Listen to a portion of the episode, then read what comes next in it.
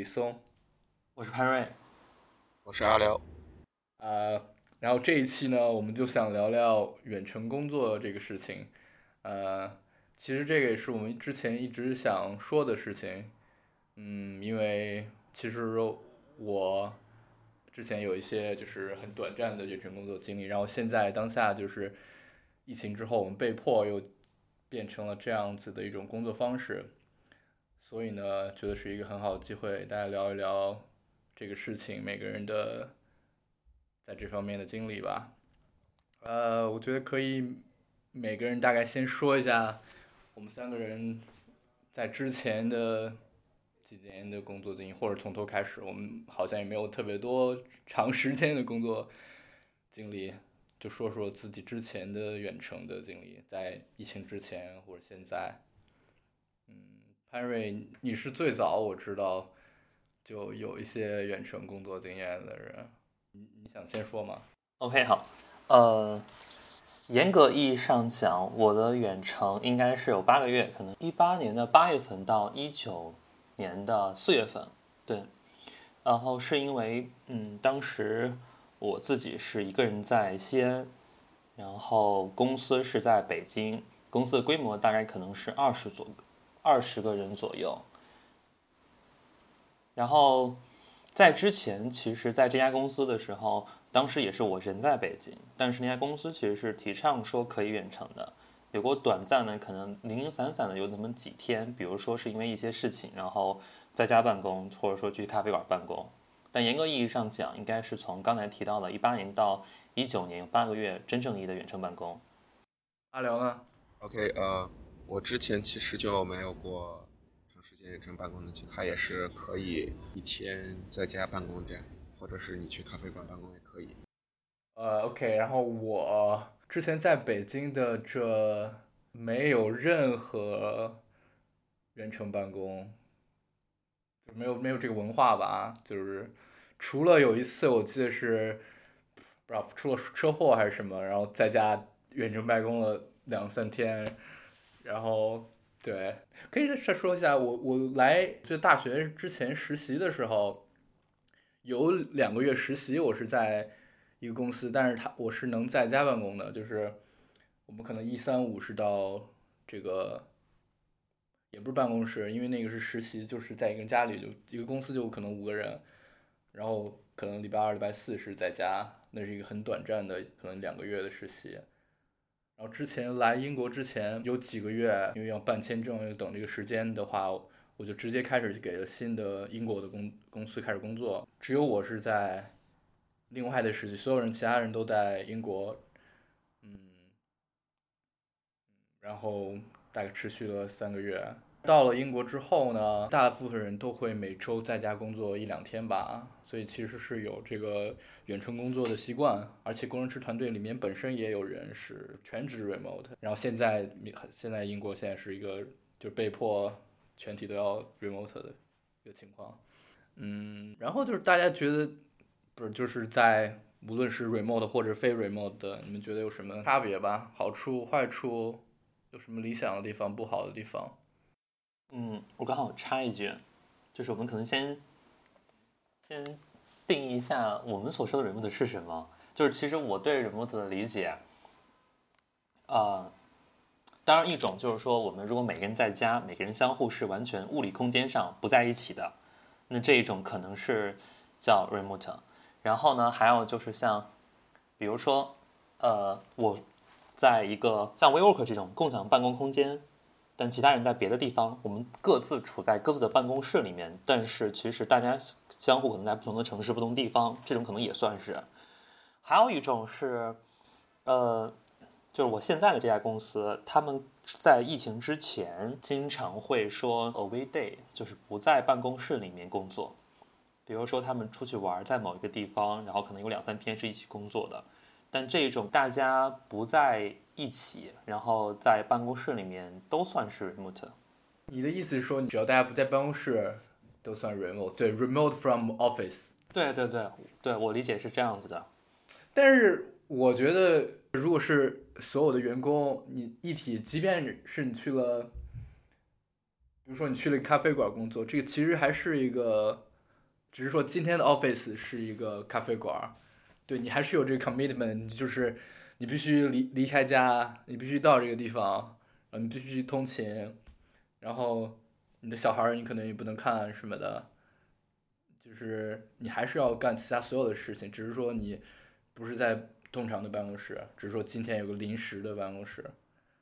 如果是那种情况下，它和在办公室办公其实也不一样，但是和在家办公更不一样。对，它是两种 remote 吧。哦，所以就是你的理解的 remote 就是在家 work from home 是才真正的 remote。嗯，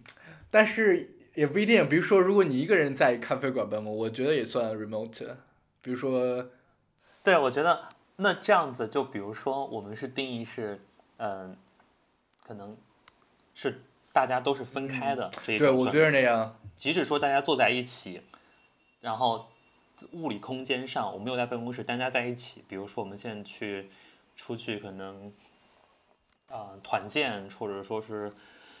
呃出去，可能在一一个咖啡馆里面，这种应该都不算什么。我觉得应该不算我们在说的这个情景下，而且就算是那样，其实也是一个很少的情况吧。比如说你团建一年也就一次。而且说，如果你要分分币开发一个月，怎么算 remote 啊？你在酒店 remote 吗？就是你你你都不能回家。我觉得我是我我理解的应该是指这个，你自己可以掌控自己时间的这种 remote。OK，那就明白了，就完全你自己是 total control 这件事情的。你不是认为是，你不是因为说我必须要在办公室办办公，比如我必须要去打卡，我必须需要那样子一个物理环境，我才能办公。所以像这种情况都应该算 remote。对，对你不在办公室，OK，然后你要用这个线上的聊天或者视频。对，但是但是其实这个你说的这种情况很有意思，比如说大家都在一个地方，但是大家还是视频聊天，然后还是 Slack，对，还是 Slack，还是 Google Hangout 办公。这有什么区别？但我觉得其实区别就在于这种 commitment 吧，就是你不要求这个人来这个地方或者去任何地方，你不要。啊，对，是是。因为因因为你刚说的这个 work from 就是一个不常见的公公司，就是 day away day 是你们公司有的，对，这种还是很少的吧。daily life 肯定不是每天都能说公司。今天租一个这个咖啡，然后明天换一个地方。但是，但是我之前确实确实遇到这样情况，因为我之前在实习的时候，因为在别人家里，然后就是你你说情况就是，他今天他家没电了，好像出什么问题了，然后我们就去咖啡馆，可能五个人就在一个咖星巴克里办公，这是当时的情况。但我还是要到这个地方。你们是在做不一样的工作是吗？五个人并不是一个公司的。是是一个是一个公司，可能大概是从三个三个人是软件工程师开发，两个人是做内容吧。反正就是从疫情之后完全 remote，对我来说，我觉得最好的就是我省下了很多时间。在办公室，他要求一个时间点，如果我要十点到，我肯定要不知道八点就要醒，你要吃一些东西，洗个澡，然后你要坐公交车或者坐坐你的地铁。就就有个漫长的过程，然后我就感觉我在办公之后能睡更久啊，然后我白天的状态好像会会更好。我我理解这个可能每个人习惯不一样，可能有的人喜欢早起，有人喜欢晚起，但是可能就是很明显就是给了每个人一些自由吧，因为因为很明显就是当我们换到全部人都远程的时候。因为我们之前开会，比如说那个 daily 有个那个 stand up，就是每个人每天所有人同步自己做的事情嘛。然后之前我们那个时间是十点二十，好像我们 team 跟大概十个人吧，不到十个人，可能七八个人，就是十点二十这个时间。然后我们我们整个办公室是要求十点左右到，所以其实就是大家到办公室之后，大概大家刚坐下就要开这个会，但是改成那个。远程办公之后呢，很多人就说他每天很早开始办公，他觉得这个时间要不要往前提？我就说别啊，我靠，这这我我就实际上是觉得是我身体很适应的时间。我比如九点半醒，然后吃个东西，然后我坐电脑前刚好就是十点，然后再等一下就是会议，所以我觉得就是每个人作息不一样，就直直接就出现了这个，就是很多人想把这个会议往前提，因为他可能八点就醒了，他九点开始办公了。呃，这感觉像是 remote 的一个进阶版，就现在大家很多人在提 distributed team，就是这种分布式的团队、分布式的办公环境。就是最关键的，我理解 remote 更强调的是大家距离上是有一定的距离的，但可能时间上，大家比如说同样的时区、同样的时间在干同样的事情，对，可能还是一种同步的一种情况。嗯，但是刚才提到的这种分布式的，它可能更强调的是异步型，就是可能你刚才这种情况，就是你可能会觉得你会稍微晚一些，但其他人觉得他可能稍微早一些，所以像这种情况下的话，就看团队的是这样一种工作的氛围了，以及你做的事情是否是需要这么高的同步性的。就最理想的状况是你所有的工作是可以异步的，比如说你要找一个人对一个东西，你你可以忍受他过一会再对，而不是说对必须是是找到他。是这样的。对，其实我也理解，比如说这个 daily stand up，为什么你不是直接发一个每个人在一个 Slack channel 里发一个信息，而是要 video 的这样的面对面的？嗯因为如果是 message 的话，是不是更灵活？因为我就发现，其实我刚加入这个公司的时候，我们是用 text 的，就是 message，的在一个频道里说你昨天干了什么。然后，当然这也有这个团队 restructure 什么的，然后现在就变成了每个 mini、mini team 自己内部的一个视频的 stand up，但这个要求就是时间同步性很强。嗯，然后就是因为这样，我我明显觉得，因为我们 team 里有个人，他是在这个疫情之前就是 fully remote 的，就是在家不来办公室，就嗯可能很少来一次，可能两周来一次，因为他有孩子什么的，他可能就是这样是对他最方便的。然后就发现，因为他要可能送孩子或者什么，他经常就会错过这个 stand up。哦，所以他的 remote 是时间是 flexible，的就是你们在工作的时候，他可能其实在在路上，而不是说他只是在另一个地方。对他就是他也是在在伦敦，但是他就是有其他的事情，他就要完在这个时间完成这个事情。其实我们公司好几个人都这样，他可能就是比如说四五点，他说他今天要去接小孩儿，或者是他和他 partner 轮到轮到谁了，他就要去，嗯，所以他也会这样很 flexible 的时间。但是我我就觉得，那他会每天错过这个视频的这个东西，那那是不是这样不是一个特别平等的关系？因为之前我就很早之前就看过 DHH，就是那 Reels 那个就是 Basecamp 那几个 co-founder。他们就说，他举了个很简单的例子，如果你要远程会议的话，你不能说呃，在办公室的几个人在一个什么 meeting room 里，然后几个 remote 的人在自己家里，因为这样效果特别差。如果很多人在一个办公室里，就是一个真正的办公室的 meeting room 里，然后你在一个你戴耳机看着他们，然后他们这个麦克风可能也不好。然后有一个人说话，然后就是不好方便，没有这个麦克风，然后你又听不清任何人说话，然后就是很不平等的关系。对，讨论就发生在他们几个之间，而你只是看着。是吗对，就是这个我是挺有体会的。就我我先说一下，就是我可能刚才提到说我自己可能有八个月的远程办公，真的是 fully remote。然后呢，我可能只是说为了和团队还是保持一种比较良好的关系吧，可能会两个月去，就是去和他们真正物理空间上待上一两个星期。首先呢，我现在我我先说一个结论性的事情，就是我自己经过这些时间，然后我真的是超级多的思考。我现在感觉就是，至少我不知道其他的地方，我可能觉得，在国内或者说是对于我之前那家公司的经历，就是不可能说是一个人远程，然后其他人在办公室，要不然就大家都远程，要不然就是说，呃，一个人远程，可能之后你会慢慢变成分公司的形式。只有这两种情况可能可以长期的存活下来。如果其他情况像这种，只有一小部分人是远程，然后大部分人是在公司里面工作，那这个情况其实是不健康、不稳定的。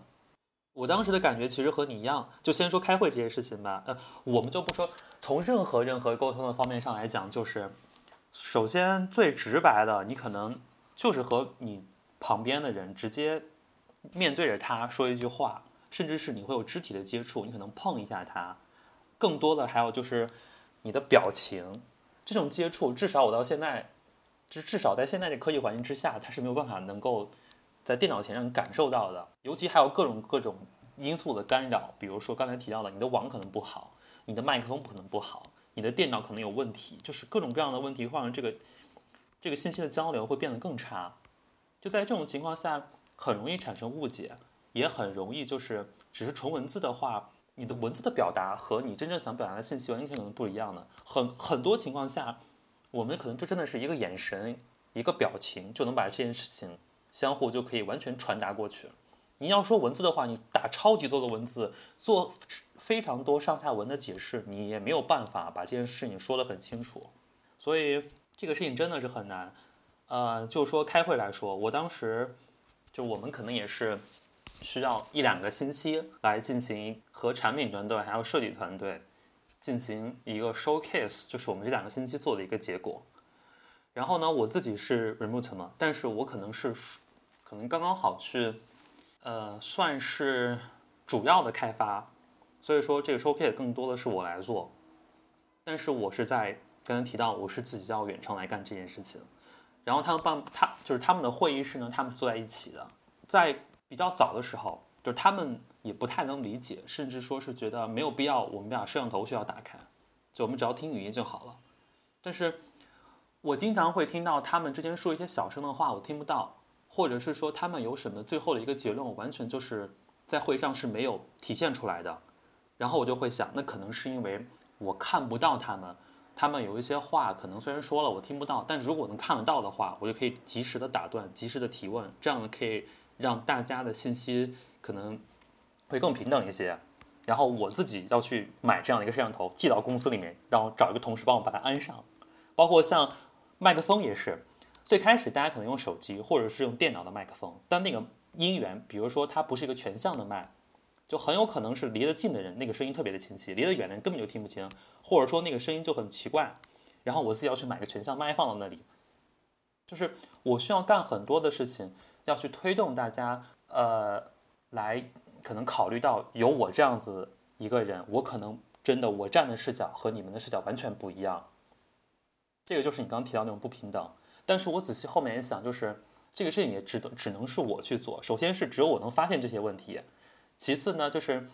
确实是因为我一个人远程，那大家向我妥协，需要去干很多的事情，那其实可能是不太公平的。所以我需要帮他们想好所有的这些有可能发生的情况，然后搞给帮他们找出来一个最简单的方式，让他们直接可以用，然后我可以达到一个最好的效果。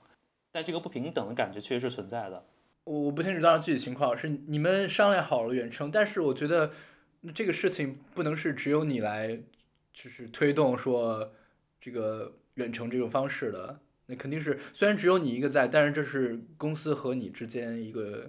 决定。我觉得至少你们公司的老板或者你的上级应该有这个考虑到这个整个你在 remote 环境中的这种体验。我们客观的来说。如果他真的没有去自己做这些 remote 的事情的时候，他是很难发现这些东西是有问题的，是吧？就是如果你自己，你可以，你可以设身的感感受一下，就是你现在如果当时你是 on site，你同事去 remote，你可能觉得你同事很多的一些问题你完全感知不到，就是他虽然有很多的抱怨，但是因为你完全不知道，你根本就不可能知道。首先，你觉得这个东西就不会有这么的糟糕吧？就感觉没有你说的这么严重，对吧？你有可能会有这种想法。就是他们不去经历那个过程是没有办法知道的，所以这个确实也是，嗯，对，对，其实我我我当时你刚说的这个会议的肢体啊什么，就是我们现在说到会议，我我也挺有体会，就是在国内给伦敦远程办公的时候就开会，就我感觉他们当时可能也没有这个全向外，因为可能大部分人还是大部分时间都坐在办公室，就是那个那首先那个声音效果就非常非常差。就是我不知道这个就是虽然是二零那是二零一九年还是二零一八年，就科技真的是不知道就就很难 set up 一个很美好的一个这样这样的这样一个环境，就是不是听不清就是杂音，要不然就是网络不好，也也我不知道是因为就是中国和英国就是那么远，所以就网络不好，当然也不是啊，就是或者说大家可能觉得这个成本。就是这个投入的成本其实还是太高了。就是如果你就我之前买过这种东西，就是随便一个全项买最简单的都要一千多块钱。比如说思科可能专门做这种会议解决方案，他们那一套系统都超级的贵。就是一个公司不可能说为了一个人在远程，然后他把所有东西全部都 set up 起来。对，其实还是成本的。就大家都在 onsite 的时候，他这个公司的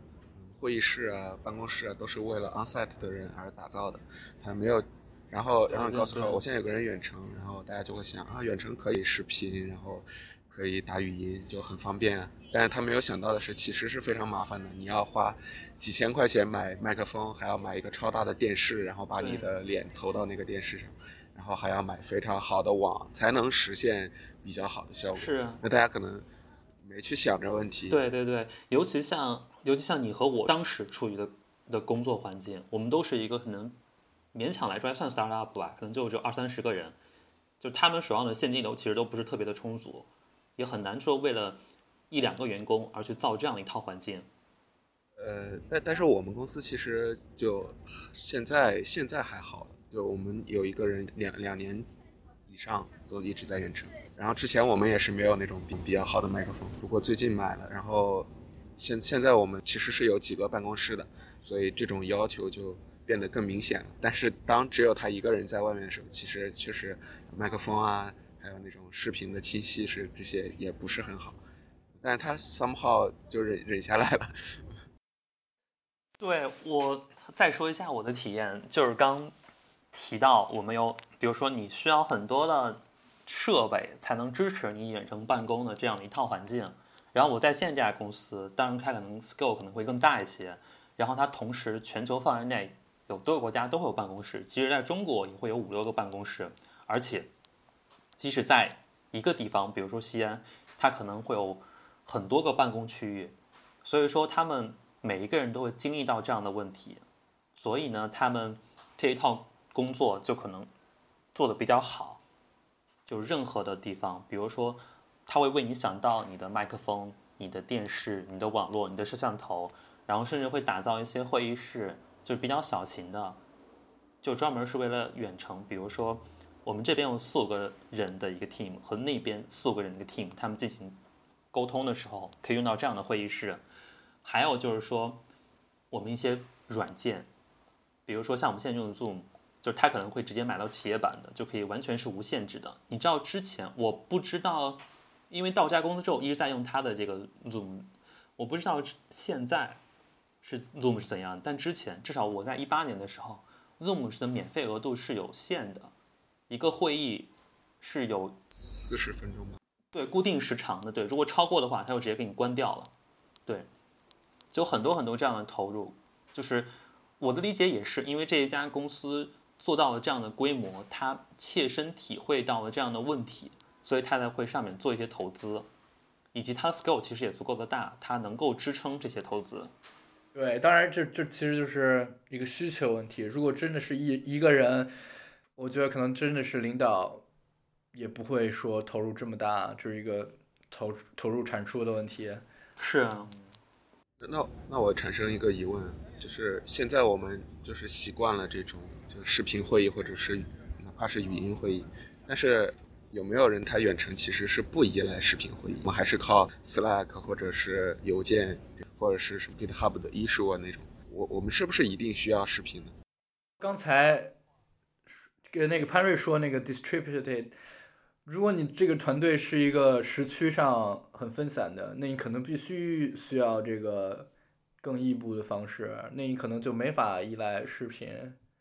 但是其实我觉得很多时候，甚至不是所有会议都需要一个视频的，就很多，因为如果在现实，如果你把一个五六人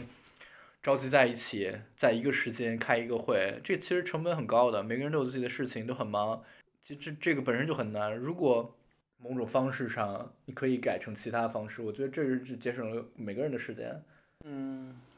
这个的话，但那你沟通效果肯定还是。不是那么的好，我理解。对对，当然我觉得这个取决于这个这会议的目的吧。对，某些可能真的需要一些大家更直接的说，对，就像我们现在一样，我们我们录这个东西，肯定是能看见对方脸，是一个更好的体验。但是比如说一个呃，谁要宣布一个什么东西，那可能没有什么必要再用视频了，你可能直接写写写下来。我觉得就是说。如果你需要去开这样的一个会，那最好呢，你可以让大家以视频的形式接入。但是，如果你当前没有时间接入的话，或者说你现在环境不允许你开视频，你可以以语音的形式接入。甚至你完全当时不能参加这场会的话，我们会对这一次会议进行一个录屏，我们会之后把这些所有会上的视频，还有说一些嗯沟通的一些过程、结论，全部都以邮件的形式发出来。要给大家这样的一种完全能拿到上下文的一种方式，这样子这个效果肯定会更好一些。我还真没听过这个录屏这事，你们是有这样的习惯吗？就是对我们一直是这样子的，就是比如说，因为现在全球办公室嘛，然后比如说可能有一个非常比较大的一个事情可能要说，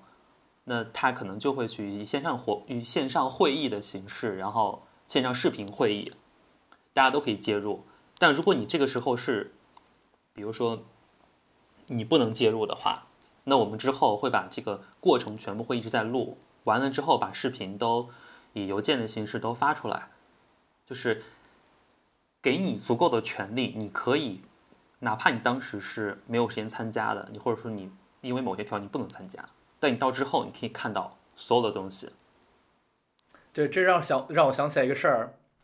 就我们公司，我们是大概五十个人吧，然后每周的每周四的下午几点，它有个全公司的这个 full team meeting，然后它是视频的，嗯，就是要四十个人在一个 Google Hangouts 里，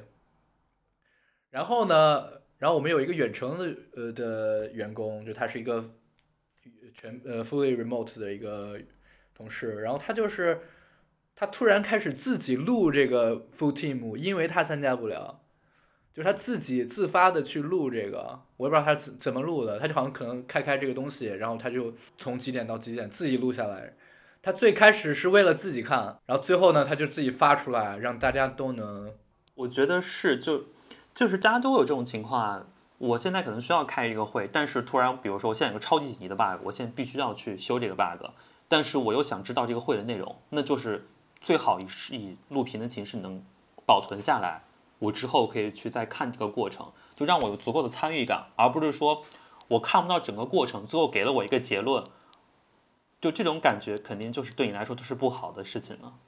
嗯，我发现最近我们公司有个有一个变化，就是有时候应该就是大型会议吧，就是公司全体的或者怎么样，开会之后都会那个组织上会发一个邮件之类的总结这个或者一些链接什么，我觉得这个也是。很方便，如果之前没有，我都没有意识到，其实有一这样的一个总结的东西会很好，也不用自己去再去想象他在会议中说那个事情到底是什么东西，其实是需要有一个人有一个这样 write up 的一个。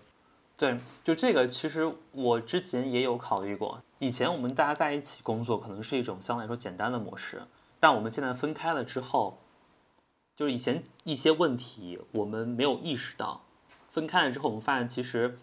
有一些问题它是存在的，我们因为分开让这个问题暴露出来，然后去做一些事情把这个问题解决掉，其实很好的。比如说你刚提到的会议记录，可能大家原来都在一个办公空间里面，你可能觉得不需要记录，因为大家都在这儿听着了。但实际上可能没有人，可能有人完全就在想别的事情，或者说他可能下来也也也不敢去问，或者说不想去问这件事情，但是。你可能这个时候才意识到，尤其远程之后，你才意识到这个会议记录是很重要的，尤其是还有时间上的一些错开的情况。对，而且这样是一个邮件，你就可以能搜到了，就是你回顾这个东西的，就是你比如说忘了这个，对，比如说我们开那个会，经常就有人问，你能不能发一下这个你的 presentation，就这个 PPT，每次都有人问，然后所以最后呢。这个这个组织这个会议，他他每次都会把所有人的这个 presentation 收集起来，这个 slides，然后发给一下，就这样有个回顾的回顾的东西。对，所以就我的理解是，嗯，确实是因为现在远程，我们可可能发现了一些之前一直存在但意识不到的问题，其实也挺好的。对，我觉得就是让我们未来更这公办公环境更。对抗这种疫情的话会更好，就是因为你不知道什么之后再再爆发什么疫情，或者你出现什么大停电或者什么，我们会更容易适应不同样的这种工作环境。对，提到最初你开始说就是远程有什么收益，就是你说你当时的那种收益，你觉得时间会更自由。我对我也这样觉得，尤其是我现在的工作和之前远程相比，远之前远程我刚刚提到是说我找了一个办公空间，但办公空间其实离我家还挺近的，我可能步行二十分钟就可以上下班，然后时间上当然会给我更多更自由的时间。就是哪怕是说，我可能加班到很晚，我也不用担心没有公交、没有地铁，我回不了家，或者是说我因为远程，我在不在办公室，对于其他人来说其实还 OK，只要我能够保证我的工作是不受影响的，他们和我的沟通是不受影响的就可以。也就是我可以，我需要加班，但是我可以先回家，我吃完饭，然后我再去加班，而不是说我现在就要在公司吃饭到很晚。十一二点的时候，我再去坐公交车、坐地铁，可能还甚至要打车，可能付出更高的费用才能回家。对，然后尤其是我现在，我现在不管是自己开车还是坐公共交通，都需要每天至少花去三个小时在路上。尤其是就是坐地铁的时候，可能要坐一个小时，然后。做到可能快半个小时的时候，我觉得有点烦了。就是我在这样的空间里面特别的密闭，然后呢，如果开车的话，路上会很堵很堵。我在车里面会觉得非常的烦躁。就是这个上下班通勤带来的这个影响，而不只是三个小时。比如说晚上，我可能比较着急回家，但我可能因为又是挤公交又是挤地铁，我可能回到家之后，我还要花一个小时才能让我从那个劲儿里面缓过来。对他就是不只是在路上时间，对，是这样的。尤其是早上的时候，你可能稍微起晚了，然后你特别焦急，你到公司的时候，你可能一路小跑或者是怎么样的，你那个心情肯定会很差。然后你可能需要坐在那儿一段时间，心情才能回复，然后才能到工作里面去。就这个时间上所带来的这种牺牲，其实影响还是挺大的。对，嗯，我觉得每天精力最好的是你。起来，然后洗漱完，然后出门的那一段时间，准备好迎接新的一天。然后你花了一个多小时坐地铁，然后等你下地铁的时候，你就已经 这这天就已经完了，已经不想再干了。对我最近就有这种感觉，我最近就觉得这个事情非常的困扰我。我觉得我在上面花去了太多的精力了，或者换一种想法，我是不是其实和别人在附近工作，然后但是加班三个小时的人其实是一样的？就是我开始有这种感觉，就是觉得，因为我这上下班这这些时间就是为了去这家公司上班，那其实和为了这家公司加班是不是还是一样的？而且，比如说我在这家公司，我需要我去加班，那我这个时间的成本会更高。就这个，我最近可能会比较忙，我可能会晚上九十点才从公司走，那我到家可能都已经十一二点了。然后，如果说前一天晚上还没有解决问题，而第二天非常着急需要。有这个成果，我可能会早上甚至是四五点起床，然后再去公司，因为我现在办公室必须在那个物理环境之下才可以进行，所以我需要花更多的时间。那这样的一想，我其实回家就是非常匆忙的洗了一个澡，睡了个觉，一大早就奔过去，就是现在这种体验其实是挺差的。我现在其实都有点绝望的感觉，一个极端走到另一个极端。你刚说到的，说是你没办法远程是吧？就是因为网络不知道是安全呀，或者什么？对，主要还是安全的要求。首先，因为安全要求，我需要使用那个网络。因为安全原因，我不能使用自己的电脑。我没有那种体验，但是，对我能理解，可能有这样级别的这个 security 的这种需要，是很难。对，我不知道技术上有没有办法解决这样的。每个人有个 key 啊，或者什么权限控制啊，或者不啦，但是但是但是那个本身也是一个很难的问题。对啊，这可能也是就是我经历到的不不能远程的这样的一个案例，可能这代其实代表了很多的场景，比如说研究所呀，比如说一些这种公司，它就是对这个安全是有要求，你可能就是不能远程，无论如何你都不能远程。对，可能还是适合做这个产品的 product 的。团队，因为我之前一直有感觉，感觉总是这开发团队远程的更多一点。就比如说在我们疫情之前，虽然我们可以就是一周有两三天远程或者一两天，取决个人习惯，但是感觉大部分人远程的人都是在家待着，都是看产品团队。好像其他人好像没太，我不知道些什么 community 啊，什么就是或者做广告呀的人，他们是不是更更不方便这样远程？他们需要谈合作，去客户做 presentation。对，有可能。我觉得一方面是他们那个工作的要求吧，另外一方面就是是否是做开发的、做设计、做产品的，他们可能更接受，嗯、比如说这一套数字化的办公环境，工具更全吧，首先可能有一些就是你的工具更全，更适合远程。对对对对，是啊我感觉是可能，比如说我们就是玩电脑的，我们对于很多东西比较了解它的使用的方式，但对于其他的一些角色来说，他可能相对来说了解的就比较少。对我我还挺挺好奇，现在他们是怎样工作的？他们要做，比如说给客户做 presentation，他们其实也要强迫着用什么 Google Hangout、Zoom，其实也是在适应这样的一个。所以我也觉得，就是这个疫情的影响，或者说远程办公之后的发展，其实能带火很多公司吧，尤其是做这种线上协作，各个领域的这种协作的方式，设计协作，还有像 Zoom，Zoom 不就很火？然后像设计呀、企业办公啊什么的这种协作公司，肯定也是最近都是比较火的。哦，设计协作是一个，我感觉是这本身这几年就变得特别火，对吧？对，然后我不知道现在当下肯定是受很影响的，受很大影响的一个领域了。对，但它的影响可能正向影响。就前一段时间，前段时间好像 Figma 就是比较有名的一个设计协作工具，它最近还拿到了新的一轮融资。Figma 是可以，你可以把一个设计的 project 当做 Google Docu 那样，大家一起去编辑。对，嗯，还有还有更多，对，还有更多的，就是它的协作的这个功能是包含在它产品的各个方面的，而且它是一个 web based 的，所以说它天生就具备了这种共享协作的能力。这块儿刚才比松不是也提到说，想知道除了工程师、产品经理，然后其他的团队他们怎么远程？我不知道你们在公司内部有没有看到，但是我们这边运营市场的那些人，他们前面两两个月以上也都是 fully remote，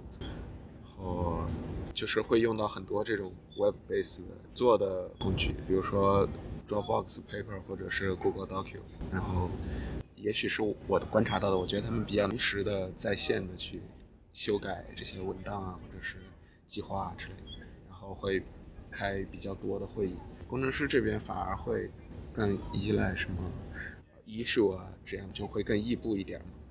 对，我觉得还挺有意思，因为我感觉我们的工程师团队没有特别依赖 issue，我好我们好像基本不是说没有，但是我感觉很少在 issue 下面讨论什么东西，感觉就是很多时候是，比如说他有什么问题，他就直接直接把这几个人弄弄出来，然后打电话就 Slack call，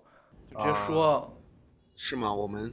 我我们这边的习惯可能就比较奇怪，就是即使大家全部都在办公室，但是所有只要能打字的地方都会打字。其实我想说是那这样很好，其实我希 我其实很喜欢，因为这样它直接就会变成了一个是 documented 的东西，就是直接是有这个讨论历史的。如果是两个人打个电话，这完全是没有任何记录了，别人是没有办法对，再除非你看到们再写个什么东西发到这个艺术里。对，这个也是我之前远程办公的，还有说现在的公司都会体会到的。其实肯定更是希望所有的这些讨论都是可追踪的，都是可回溯的，你都可以知道他当时讨论的过程是怎样的，即使你不能参加。对，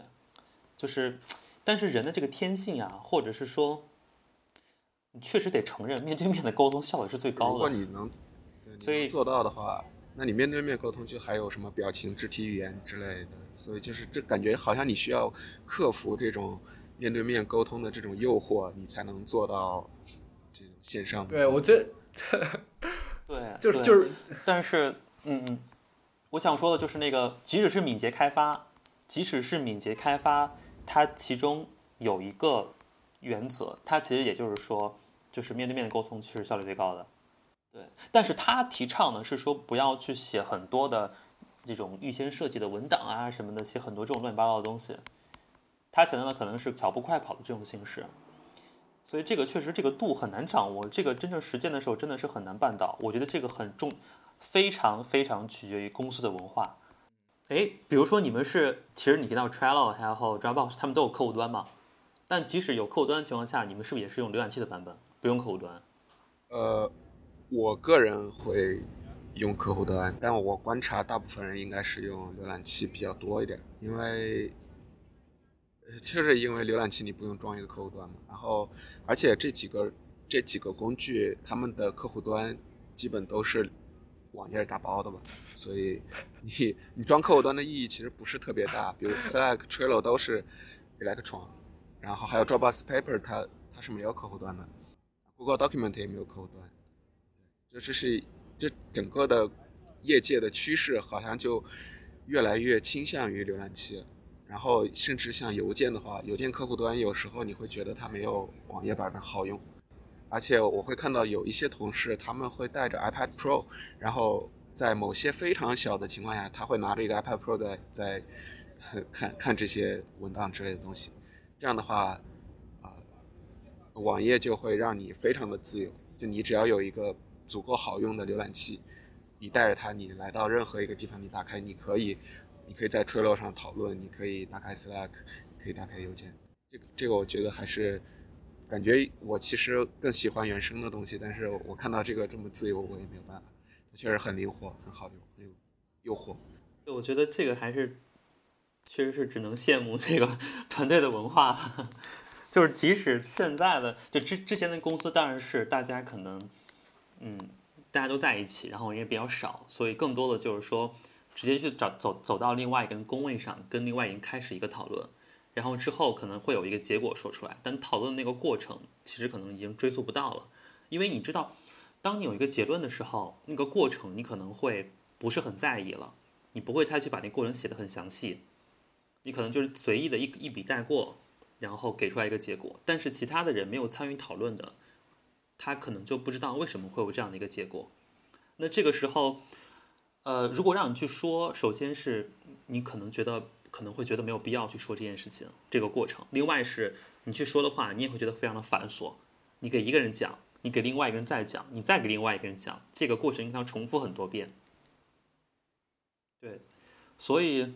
就是虽然说它是比较高效的一种方式面对面沟通，但是有一个。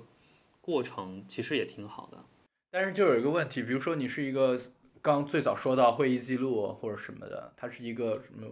我不知道这个是是有工具它集成了这样的会议记录功能吗？比如说它是不是一个足够简单的东西？因为其实大部分人都很懒。如果你说让我做一个什么 Slack call，让我 record 下来然后再上传，其实这个如果是没有一个全部集成的工具，这个其实是一个超级繁琐的事情。你要录屏嘛？你要你要什么？是 Zoom 啊，Zoom 就想是就想做一个这样，他就想把自己打造成这样工具。Zoom 是可以录屏的，应该。哦，对，可能可能是在这个往这个方向发展吧。就是现在我觉得没有那么简单。比如说我去 Google Hangout，而且你你在讨论之前，你不知道你说的有没有必要记录下，或者你有说所有都记录下来，然后再传上去，无论如何都要。呃，因为现在存储和网络都比以前要宽松很多，所以你可能。就可以无差别的把它都记录下来。你可以，你被允许这样做，你有这样的带宽和存储的空间，所以你你可以即使没那么必要记录的东西，你也可以无差别的都把它存下来，然后以后再慢慢去查找。对这个我我我也是比较同意。对，就是觉得现在的这个技术发展到这样的一个地步的话，做一个全量的记录其实也是 OK 的，但确实会有很多的噪音，很多的干扰项。当然，最好的方式是。嗯，我们能比较自愿的、比较自自主的，然后把这个过程事后记录，或者是你过程中可能会觉得它是一个会做出一个结论性的产出的时候，你可能就要去做一个记录。我是这样理解的。对，我觉得这个还是取决于一个公司整体的一个，你有一个这样的 consensus，有你约定了说，对你讨论之后是有需要有一个什么更好总结更新到什么什么地方。对，比如说，如果不这样做，真的有时候，比如说你一个 commit 一个 PR 什么出了什么问题，然后你找不到什么为什么这样做，或者说你的结论是怎么来的，对，或或者说就这样就没法追溯吧，其实就是。对，之前我在有一家公司，就是他给我的当时的一个做法，我觉得还让我觉得挺好的，就是他们是在办公室，但是他们其实有两个办公室，然后呢，他们所有的过程都是希望能够被记录下来，所使用的工具都希望被打通，也就是其实你看 GitLab、GitHub 都是有这样的功能，就是说允许你在你可以用 issue 来管理你的一个。需求的开发，然后呢，你的 issue 当会有一个 issue 的一个号，一个 ID，比如说一二三四这种形式，然后你在里面做很多的讨论，然后有一些结论性的东西出来。你在写代码的过程中，你可以在 commit message 里面你加上 hash，然后再是这个 issue 的 ID，那这样子你的那个记录之后，它会你在它的 web 的 UI 上去看的话，它会帮你生成一个链接。这个链接点进去就是当时的那个 issue，就是可以完整的把这一条从需求到真实的代码落地，能够完全串联起来。我明白你说的那个是不是在 git commit message 里面要加上什么什么东西？对，对，这个我之前有一个特别明显体验，我我当时好像给开源项目，好像是 Wikimedia 的什么东西，我我提交一个什么东西，我要打一个 patch 就一个 bug 吧。但是我发现他们对这个 git commit message 要求特别特别高，无论是他们有有这个 ticket 号，然后你要描述你的 implementation 还是什么，我不知道是不是因为 open source project 就是它会有这样特别高的一个标准，因为他们这是所有回回溯的东西了，他们单纯就从这 git commit message 里面就能找出所有的当时为什么做这个修改，我觉得这是我日常生活中就是那个标准就不是那么高了。你不会说这个东西是修什么什么东西，就真的不会说每一个 commit 都会特别特别精细。当时我看到他们那个开源项目的这个 git commit message 的这个标准，就是特别高的。然后他们把这个当成一个就是一个必须通过的一个标准，就是 review 的，其实 git message 是 review 的一部分。对啊，我之前也有经过，就是经常多这种，嗯。我在改一些 bug 的时候，我可能碰到了一些代码，我完全看不懂这个代码是为什么这样写的。我可能需要了解当时的需求的背景，然后我可以对那一行代码就是查到当时的 git message 是什么，然后我同样点击那个链接，我可以拿到当时的需求是什么，我大概就能知道为什么它当时是这样的实现的。对，我觉得就是为了解决这样的，你你能串起来。对，是这样的。就很多工具，他们现在都会做这样的功能。对，我就说到这个 Git GitHub 呀，这样这样工具还是有很多说的。尤其是前几天，是不是 GitHub 发布了一个线上的编辑器啊？集成环境还是什么？啊，Code Space 好像是这样。就这个未来是不是所有都在往这个 Web based 的？因为它是一个更 Remote by default，就是你根本不用不会丢数据，不会什么，所有都有记录。对我，我我感觉现在，比如说像移动设备啊，像 iPad Pro 这样的工具，就是这个不是叫受客户端的概念，就是我们最后只是通过客户端，对，它叫什么 Slim Client，对，就我们最后只是通过一个输入的一个输入输出的一个最简单的设备，它不需要有特别高的算力，然后可以接入到这样的一个环境里面。它不管是 web based 还是说是一个服务器，比如说你做后端开发，你不需要关心 UI 的层面的东西。然后这样的话，那你在任何的地方，比如说你现在电脑进水了，你现在需要解决一个问题，你可能很快捡起来一个电脑，通过浏览器访问就可以解决你所有的问题。啊，就是所有东西都是在云上，然后你的 client 就是一个 input output 这样的一个东西。对，嗯确实会变，让所有事情变得更。的危险，这个危机的，说火灾呀，什么地震啊，对啊，会更容易抵抗一些。但是啊，我不知道，这肯定有更多的什么安全问题、隐私问题。是是 iPad Pro 的赌注，我觉得，就是大家觉得它始终是没有那一套开发环境，但其实它的赌注可能是我只要做好一个浏览器，别的东西都不重要。应应该 Figma 也可以这样用吧，就是有浏览器就可以。对，它是完全浏览器就可以使用的。但是回回到刚才 Slack，我也用的是那个 Slack app，而不是这个 web web 的那个，因为还是确实，我不知道这跟个人习惯肯定是有点关系。但是比如说，你就切换一个东西，就能你能切换到这个 Slack，而不是你要到 Chrome 里找你哪个 tab 是那个 Slack，或者是但是现在，现在现在 Chrome 就是像 Chrome 它去强推 Progressive Web App 的时候，你的在桌面端每一个应用，它如果声明做了一些声明的话，你是可安装的。其实你可安装，其实保存只是保存了一个书签，但是它帮你在系统层面做了一些事情，它可以独立被打开，完全做到和 Web 和 Native 的体验是一样的。我知道你，你可以用 Command 加那个什么啊，我明白你说的。啊、你可以去切换。对我用这样的方式在用好几个 app，然后包括 Netflix 我都是这样看的，然后其实效果真的还是挺可以。然后最激进的好像我不能说最激进，就是 Twitter 是比较激进的，就是推了 Twitter 那个那个 web app，啊、就是你打开 Twitter 那个网页，然后你你点击 install this site as an app，然后你会看到那个即使在你没有网的时候，它可以显示出整个网页的框架，就像一个 app 一样，只是里面没有推文。啊，它是那个 off offline 的一些，对 offline 东西会比较激进。对，这也是一些新的那个 Web API 提供的的东西吧？我其实从来没做过这对，个。有一段有一段时间，我甚至就是尝试，就是在手机上也是这样做，不不不仅在电脑上，就 Twitter 我也只是访问 Twitter 的那个 Progressive Web 的版的版本，就基本上体验是相当的。但是我现在换到 iOS，它的支持可能会稍微差一些，所以我现在还是用它的原生的客户端。但安卓其实支持很好的。总之就是这，就是说这些工具现在已经可以支持了，支持这种全部在线上的这种工作。对啊，要不要进入下一个阶段？你刚才讲了好多，嗯，工具啊，或者是啊基础设施，啊好多对包括你在公司里怎么工作，